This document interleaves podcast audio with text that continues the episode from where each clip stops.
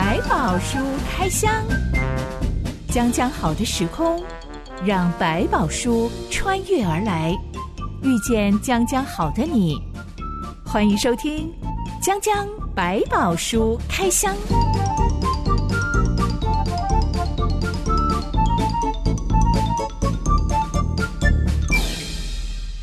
百宝书里有百宝，让哲星和小板哥为你开箱来挖宝。Hello，我是哲星。Hello，小板哥。讲到历史课，小马哥，你觉得清朝亡于什么？清朝亡于什么？课本是告诉亡于民国，对不对？那这个标准答案，对，这是标准答案。那到底亡于什么？我觉得应该是亡于民乱吧。就算没有民国，我觉得还是会被其他的取代的。它本身的政治已经走到一个很下坡的状态。朝代分久必合，合、嗯、久必分嘛，分所以就是走到了一个衰弱地步，最终就瓦解了。对，而且就是都大家权力都集中在巩固自己的皇朝，其实那很容易就失去民心，没有民心，其实国家就容易纷乱。高中上这一段清末历史课的时候，嗯、大家都会很愤慨一件事情，就是那个慈禧太后怎么可以把钱都拿去盖她的花园？是派出什么义和团要去对抗人家的洋枪洋炮？本来要做军舰的钱全部拿去用给他自己的，才会引发八国联军。后来就很惨很惨，嗯、他心爱的圆明园也就毁了。毁一旦，对。每次读到这一段，大家都会觉得这真是一个疯老太婆，嗯、怎么可以这样呢？嗯、但换句话说，嗯、光绪皇帝也真的是很没用，好歹把这样子的人锁起来、关起来、软禁起来，嗯、但是他什么都没有做。一方面，他也是在那时候，他手上真的没有实权，所以实权也都在太后的手上，所以他只动任何一点脑筋，马上就会被盯上，这也是非常痛苦的一件事情。以前老师也说，其实传统礼教。官是让光绪皇帝个性懦弱的一大原因，是因为慈禧太后是他的生母的亲姐姐，如果你动她，就等于你对母亲大不敬，是这个是遗臭万年。而且当皇帝也是太后把他扶持上来，所以这件事情他的权力来自于他。如果真的要反抗他，那可能就需要一个很大的一个筹备，暗暗的把所有的力量都准备好，不然的话，只要有一次错，他就毁了。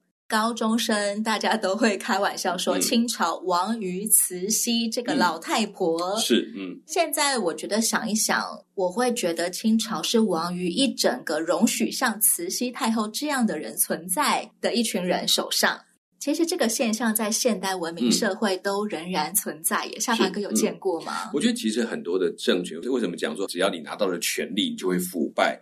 不是因为权力本身就让你腐败，而是因为权力本身会让你越来越看不见权力的来源，就慢慢，我能够决定，我可以做一些决定，可忘记权力是怎么被交到你手上的，就很容易走向一个腐败，就唯我独尊，我看的视野最大，所以你们才会把权力给我啊，我才能够决定一切啊，你们都没有我看得清楚，这种时候就会变成一种腐败的走向。所以其实权力，如果永远记得你的来源是哪里，你是从哪里起来的，其实会减少这种腐败的机会。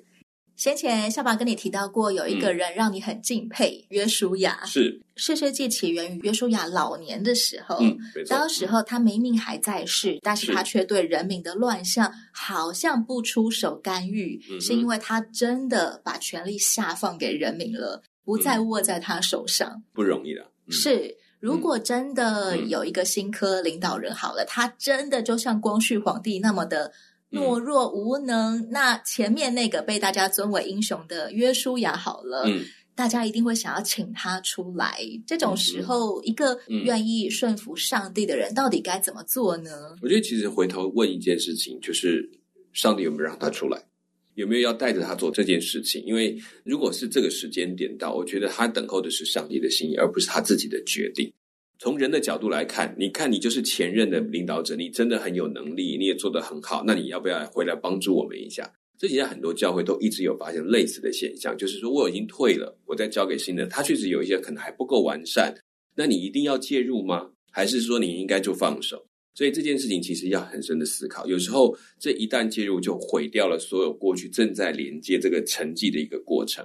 所以你一定要思考这件事情。所以对耶稣来讲，他要不要出来，决定权不在他手上。他明白，当初我接任摩西，就是上帝让我来做的，也是上帝亲自把权力交在我手上的。然后这个时候也是到了时间点，上帝亲自将权力分下去了。那如果要再回到他手上，只有一个可能，就是上帝说好，现在你给我重新回来做这件事情。如果没有，就是再怎么样问题，他也不能轻易的走上那个位置。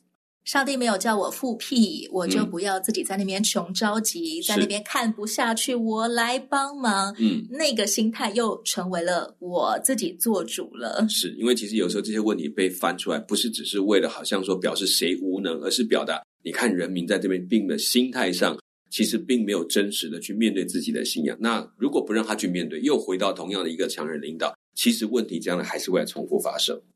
今天的江江百宝书开箱，我们要来开箱士师基甸的故事。自从上帝称他为大能的勇士之后，嗯、他就展开了一连串很大能勇士的行径。我们今天要来开箱的就是他第一桩勇敢行径。我觉得对东方社会来说还蛮值得探讨的，因为他竟然做出了对他的父亲大不敬的事情。这段内容记载在士师记第六章。一段音乐之后，我们来开箱。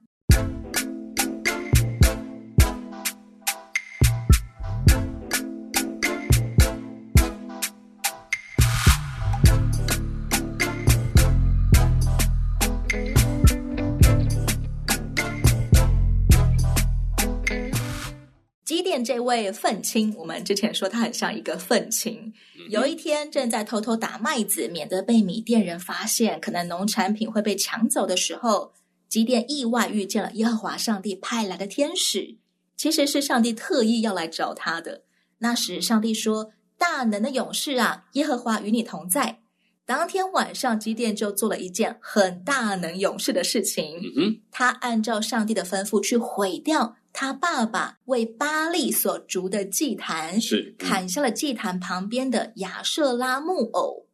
巴利跟亚瑟拉他们是一对夫妻神明，巴利是男神，亚瑟拉是女神。基甸用原本这个祭坛所建筑的那块磐石，为耶和华上帝筑了一座新的祭坛。从爸爸的牲畜当中牵来一只牛，宰杀献为燔祭，用刚刚砍倒的亚瑟拉木偶当做柴来烧。哎，这一连串的行径、嗯、是、嗯、算不算很需要基甸去突破他们传统的礼教观啊？那种啊，顺服父亲的那种概念啊？是是是，是，我觉得是也都在挑战。但是这件事情有对他们俩更重要是，是上帝自己的说话，不是他自己的决定。他必须抓住一件事情，我愿意把它当做我的神的一件事情来展示出来。所以这个命令一定高过他父亲的决定。所以他做这个事情当中的先决条件，也在表达一件事情：说从现在开始，这个神高过我的父亲，大过我自己的种族，我要把它放在我的最前面。所以他去做这件事情，一方面是象征，一方面也表达一件他的决心。我觉得这是不容易的。但是当然，他还是选择一个比较没有人会阻止他完成这件事的过程的时间点去做。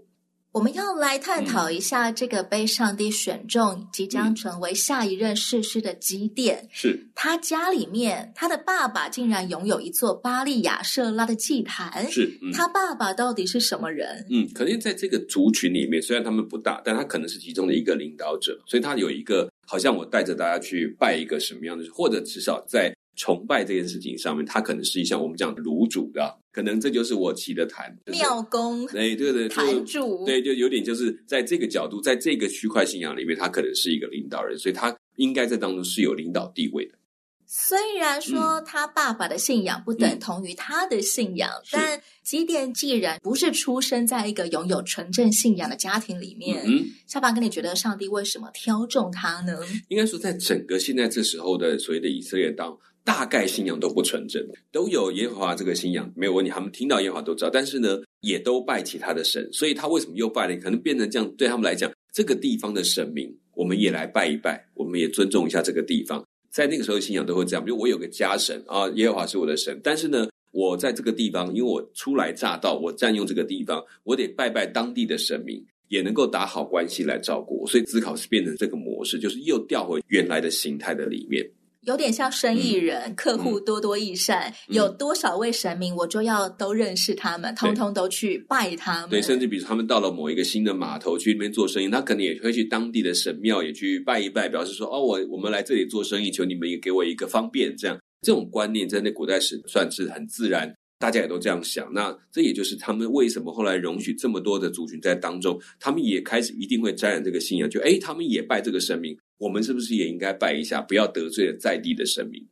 即便要去毁掉他爸的祭坛，嗯、这种大逆不道的事情。他不敢光明正大的做，嗯，他挑了十个仆人，在月黑风高的时候，偷偷的把爸爸的祭坛毁掉，然后，嗯，原地重建一个耶和华的祭坛，嗯，诶，光是凭那个不同的样式，大家就能够立刻认出这是耶和华神的祭坛吗？在那个时代里面，确实每一个祭坛的样貌，它是可以呈现那个神明是谁。就记得，如果他们在往河东之地去的时候。筑了一座坛，不是差点已经误会到打起来吗？后来那个坛名叫正坛，就是说这个坛你们看到时就知道我们跟你们拜的是同一位神，所以坛的样貌用建筑方式堆砌的方法就可以表明这个祭坛是属于哪一个神的了。摩西律法就曾经颁布过上帝清楚的指示，敬拜他的祭坛到底要怎么样做，包括不能够有楼梯啊，嗯、要有斜坡啊、嗯、等等等，雕凿的石头去堆砌。到了隔天天亮，以色列人果然发现了，哎，那一座巴利亚舍拉的祭坛不见了，现在变成一座耶和华祭坛。是，大家就气愤愤的跑去找基甸的爸算账，说把你的儿子交出来，治死他，因为他拆毁了巴利的坛，砍下坛旁的木偶。但基甸的爸却理直气壮的说：“你们是为巴利争论吗？你们要救他吗？谁为他争论，趁早将谁治死。”巴利若真是神，有人拆毁他的坛，让他为自己争论吧。看来基甸的爸好像对巴利亚舍拉也没有多虔诚。儿子还是比较重要。如果真的被拖出去，那一条命就没了，他儿子就没了。他就有另外一个更有力的力量去确认，就是说，如果一个神明真的有，他怎么会容许任何人去破坏这个神明的坛呢？甚至砍下他的偶像？那既然如此，他还有什么话可说呢？他既然可以被破坏，你就没什么好可夸的了。这段话怎么不早点对他自己说呢？为什么要弄一个巴利亚舍拉坛？难道可以靠这个赚钱吗？赚香火钱？呃，可能也不见得算所谓香火钱，倒是可能可以笼络人心。就是在这个族群里面，有一群愿意拜这样的神明的啊，有一个人做了一个坛啊，谢谢你，我们一起来。可能跟他的关系建立来讲，他就有一群人跟他拉拢在一起。我们若用今天的政治人物来讲，就会发现政治人物大概什么庙都拜，是什么宗教也都去。各大宗教的圣地都要去朝拜，对对对，然后就是与人为善。你叫他来教会，他大概也很乐意，他也不会有什么问题。因为基本上对他没有什么太明显的一定要什么信仰，他的重点就是众神都来支持我，那多好！支持众神的人就会支持我，用这种概念来想。可是对上帝来讲，这个事情就是很表明，你心中其实没有神。那对基甸的父亲来讲，可能也是一个问题，就是他其实也是为了让大家都能够对他多一点笼络，或者说多一点向心力，所以他才会去筑那个坛。至于他是不是那么诚诚，就像你讲，可能也没有，但是他必须要有一个这个责任，把祭坛盖起来，让大家有地方可以拜，不要到处乱跑。从这件事情，我们好像大概可以窥见基甸的爸是。政客型的人 很会拉拢多方的关系，嗯、但是一到了危急时刻，立刻又赶快抽身撇清关系。嗯、对，所以至少他可能是为了巩固他这个部族，因为已经够小了。如果大家又各四散跑去别的部落里面去，那他真的就是没有人了。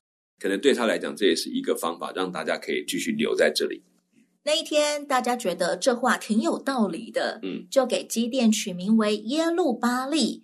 意思是让巴利跟他争论，是嗯。话说，到底有没有办法能够证明一个已经长期被人尊奉为神明的神，嗯、他是真的神，还是他只是一个稻草人，只是一个木偶人，嗯嗯呃，石头人、泥巴人呢？嗯嗯。其实对很多拜偶像的来讲，你可能会以为说他们真的把偶像当神，其实倒也不是。他们认为那是一个分灵体的概念，就是说他这里这个呢是他的代表。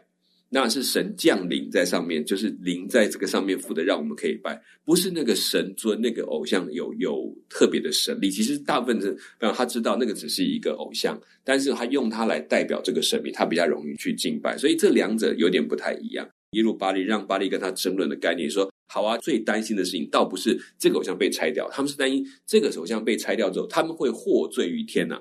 他们会受到连累跟惩罚，所以当这个基甸的父亲讲完这句话，他们说好，那就 OK，那一切就算在你们家基甸的身上。如果有事，他一个人去扛，跟我们已经没有关系喽。我们可以不理这件事情，但是他自己要为这个事情负责，才会取耶路巴利的这个名字给他。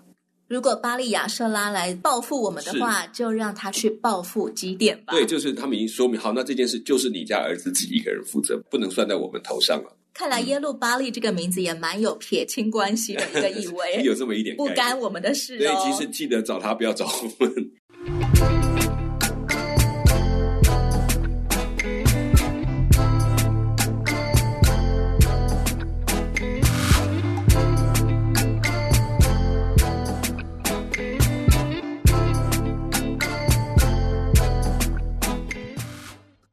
下来，米甸人、亚玛力人、东方人这些列强又聚集起来，要出兵攻打、抢掠以色列人了。每一年，每一年，上回我们说到，每当他们撒种之后，嗯、这些人就会进来抢掠以色列人所有的东西。嗯、上帝的灵降在基甸身上，他就吹角号召大家迎敌。嗯、以色列人一族一族站出来跟随他。下板哥，刚刚大家还称他耶路巴利，不干我们的事。这会儿，上帝的灵降在他身上，他就立刻很有号召力，很有公信力。嗯、大家是一听到他的呼喊，立刻都我要，我要，我愿意，都来了吗？嗯，我觉得其实这个过程当中，有一些东西我们在是自己是很快速的一个画面，所以也有可能的过程当中，有一些本来跟他们的关系或者比较信任他们的，也会存在。可能一群人开始跟着他，可能一次。出去，然后面对了一些征战，能够有一些获胜，就累积了一种信任，所以他后来变成是一个，只要他号角一吹，大家就开始跟着去面对，看到上帝在他身上的工作。我觉得这是一层一层去累积下来，不光是好一次以后就这样，当然也可以说是这是上帝的呼吁，大家都看到这件事情发生，发现起点都没有受到任何的惩罚，可见有上帝的灵在他身上。这件事情发生没有灾殃，表示上帝已经跟他在一起了。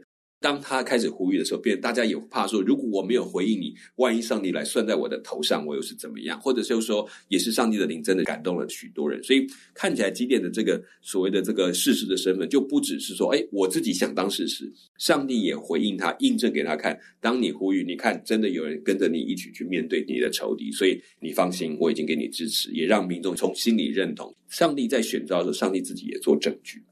除了基甸都没有被巴利亚舍拉报复以外，嗯、人民能够认得出来上帝的灵降在基甸身上吗？嗯，我相信在他吹角的过程，还有他在行动的上面，让他可能有一种看到一种领袖的魅力那种感觉，就是哎，好像真的很不一样。或者在这过程当中，他的行动让大家觉得，诶，这个人跟过去不同，他突然有魄力了，然后有智慧了，有方法了，这可能就会引起更多人来跟随他。这都是我们在看到，当他被呼召之后的一些改变。上帝也给予了机会，其实也在用这种他身上不受到恶者侵犯的力量的证明，表示说，你看，在他身上，上帝是远超过你们现在所拜过的任何一个神明。我们说现在 follow 很简单，就是你按一下追踪就可以了。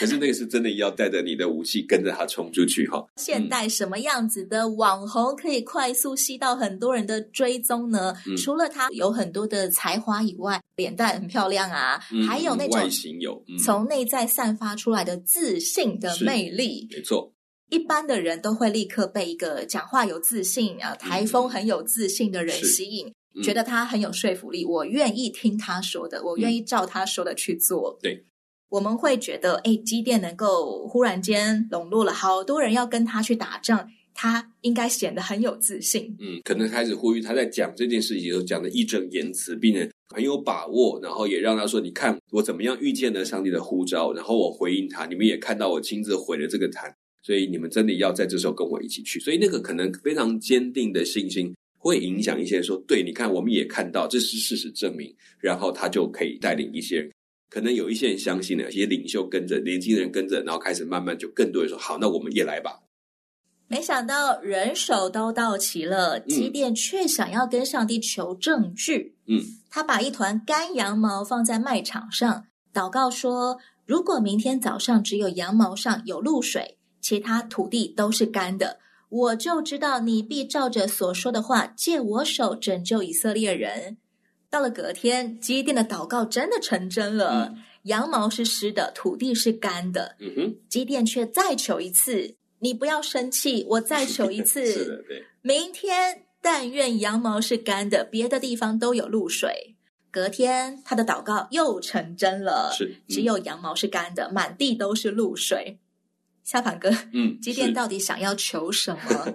我觉得从基电的个性里面，好像一直发现他常常会突然膨胀很大的信心，又突然会缩小，变成一个好像原来刚才讲的勇士的画面差距很大。就像这个干羊毛的部分，前面明明就哇已经知道这么多人来，然后突然我我再求一下好了，就好像怎么缩回去哈。我相信，如果基电一开始去号召人的时候，就跟大家说，我会跟上帝求两个印证，一个是羊毛干，一个是羊毛湿，一定没有人想跟随他的。他说：“你到底在讲什么？那等你确定再告诉我好了，？”所以你会发现，他其实好像在这两者之间，他很像我们讲的，就是呃，有一种就是自信上一直很缺乏的人。然后对自己自我的观感不好的人，所以他会在这两者之间有一个很大的跳跃。所以突然本来一下很膨胀，可是可能有一些迹象，然后突然嗯，我再小心点，我再来试试看好了。所以他又去求羊毛。我觉得上帝是很兼顾他的个性的特质，并没有一期间就要变成一个强人。所以在过程当中也容许他再问、再问、再给他试验。这是针对他个性给了一个特别的一个安排。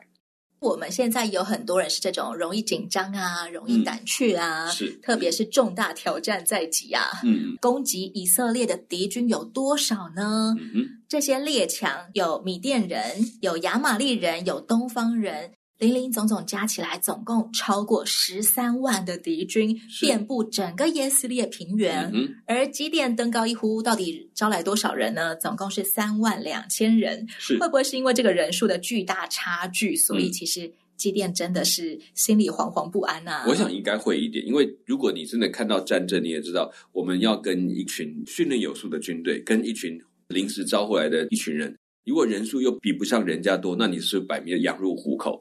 让人家去宰割的，所以对他来讲，看到这个画面，可能突然这一阵人是来了，可是没有他想象的这么多，没有他以为的可以看到对方压倒性的人数胜过对方，那整个心就开始往下掉。所以他也可能因为这样，所以他想再更确认一下，真的我就靠这三万人嘛，还是我还要再去招呢？所以这个过程当中，他就在这里面赶快做一个祷告，看可不可以用确定再确定一次。所以那个羊毛的故事就从这里可以发展出来。基督徒在面对重大抉择、重大挑战的时候，嗯、也会像基甸这样很紧张啊、很胆怯啊。嗯、我们可不可以学基甸的榜样，来求上帝赐给我？诶，连续两个正反正反，我才能够确定这不是偶然，这不是随机碰到的。真的，上帝会陪我去完成这个重大难关。我觉得这并不是不能，但是就是要想清楚，就是说你这些。在过程当中，是不是已经足够很多清楚的印证？你只是想再试验一下上帝，那你要小心。但如果你知道你面对一个害怕的状态，我觉得你可以跟神求一些印证。那这个印证，我觉得只有你跟上帝会知道，他会自己按他的时间，因为这针对你的个性来。其实，在这过程当中，基甸也是被疗愈的过程，重新去医治他过去对自己很不好的形象。他觉得他不可能再获得，其实，在做这两个印证的过程，他可能就想：如果上帝都不理我，好吧，我们就此打住吧。我大概也就不配了，我不是那个人。所以上帝其实也针对像我们有一些特别状况上不好、自我看法不好的那个过程当中，也会给我们一些适度让我们去印证、保护我们的信心，让我们可以继续往前走的方式。最近我有一个基督徒朋友，他面临的一个让他非常害怕的重大难关，嗯，是。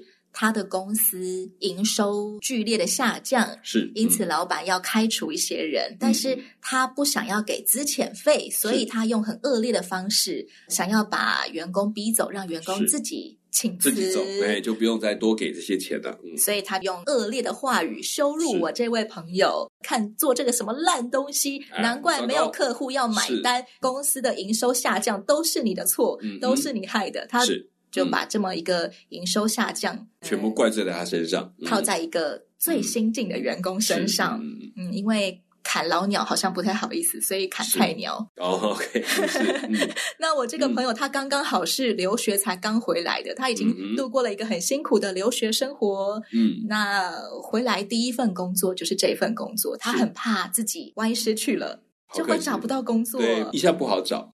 因为当初他不太了解台湾的文化呀，嗯、怎么样投履历啊？嗯、因为在国外度过了大学四年，是是是，所以当初他投履历投了好几个月，是曾经找不到工作的状况。嗯，是嗯，所以这一次面对老板，嗯、他也知道老板的意图，但他很害怕，万一我真的。被辞掉的或怎么样，嗯，真的就自己说不好意思，那我不适任，那我离职好了的话，对，可能会找不到工作。是，嗯，但是当他回去祷告来祷告去，他觉得上帝在挑战他的一个信心是：嗯、是、嗯、你要顺着恐惧做决定，还是顺从信靠我来做决定？嗯哼，是。他左思右想，真正信靠神的话，他其实有一个梦想，就是他想要自己成立工作室，自己接案来做 case。嗯、是。他其实很了解怎么样做设计，嗯、呃，做各式各样的商社，但是要提出口。有点害怕，对，因为你要一下要转到这样一个 free 的角色，其实是要花很多勇气，甚至你要有一些等候跟忍耐的时间。他说他硬着头皮，看起来好像是遂了老板的意，嗯，不好意思，我那我就辞职。嗯，是。嗯、他说没想到他说出口之后，换老板脸上挂不住了，嗯、因为别人都看在眼里，听在耳里，老板也没想到他竟然真的要走，忽然间又、嗯。有点面子挂不住，觉得哎，怎么这么快就要走了？还不是那种不好意思的离开。嗯，对，你竟然没有，我们再来回来回几个回合，对，他讲应该要再撑一段时间的。怎么才过了一天你就答应了呢？是就自己要辞职呢？嗯，所以老板竟然恼羞成怒到当下就命令他：你现在走出去，永远不准再回来。他连东西都没办法收，他只能够快速。把他桌上的东西扫一遍，嗯、其他是同事拿给他的。哇，好清楚啊！这个好辛苦啊，这样子。这个场面真的是非常的难受，嗯、是不舒服的。但接下来才是更大的，会让他害怕的，那就是。从这一天起，我到底有没有收入呢？我能不能够靠自己赚到钱？我能不能找到客户来来支持我，愿意用我的东西呢？是慢慢慢慢，老师说，因为他为了要省钱，他就搬回老家了，嗯嗯、呃，跟爷爷奶奶一起住，这样子才能够省钱，省很多钱呐、啊。然后在家里面工作，是、呃、那同时用网络跟很多人去接洽，几乎也是住在一个他嗯没有生活过的一个地方，是因为小的时候也不是跟爷爷奶奶一起住的。是但是慢慢慢慢，他真的就是一个客户一个客户做下去，是做出口碑来了，就会有人介绍了。嗯、我前阵子在逛百货公司的时候，忽然间看到竖、嗯、我那个朋友名字的行李箱，嗯、因为他是一个插画家，哦，好厉害，他是专门帮人家做插画设计的。嗯、我竟然就看到了一个行李箱，上面竖的是我朋友的名字。哇，好棒！他终于走出一条路来了。我就立刻拿起来拍照，赶快传给他。嗯嗯嗯。真的是非常非常为他开心，是，嗯、我也为他能够当初愿意分享出他怎么样跨过那个害怕的那一关，嗯、然后真的上帝陪着他，他真的建立起了自己的设计师工作室了。是，嗯，对机电来说，嗯，在这整件事情里面，你觉得他最害怕什么点呢？机电，我觉得他最害怕的可能其实对自己，他实在没有把握，为什么要选我？我可以吗？我真的能够做这件事情吗？我是他们当中的谁啊？我为什么可以号召这么多人？他们这些为什么要听我？虽然人就在他面前呢，我觉得那一刻的紧张对自己的否定就会特别的明显。三万两千人来了，万一我让这三万两千人去送命怎么办呢？我怎么向他们的族人交代？对，甚至我要下一个命令，要这边去进攻，还是那边去进攻？他可能会有一种我真的不知道怎么下这个命令的时候，那种越来越慌的状态反而出现在他眼前。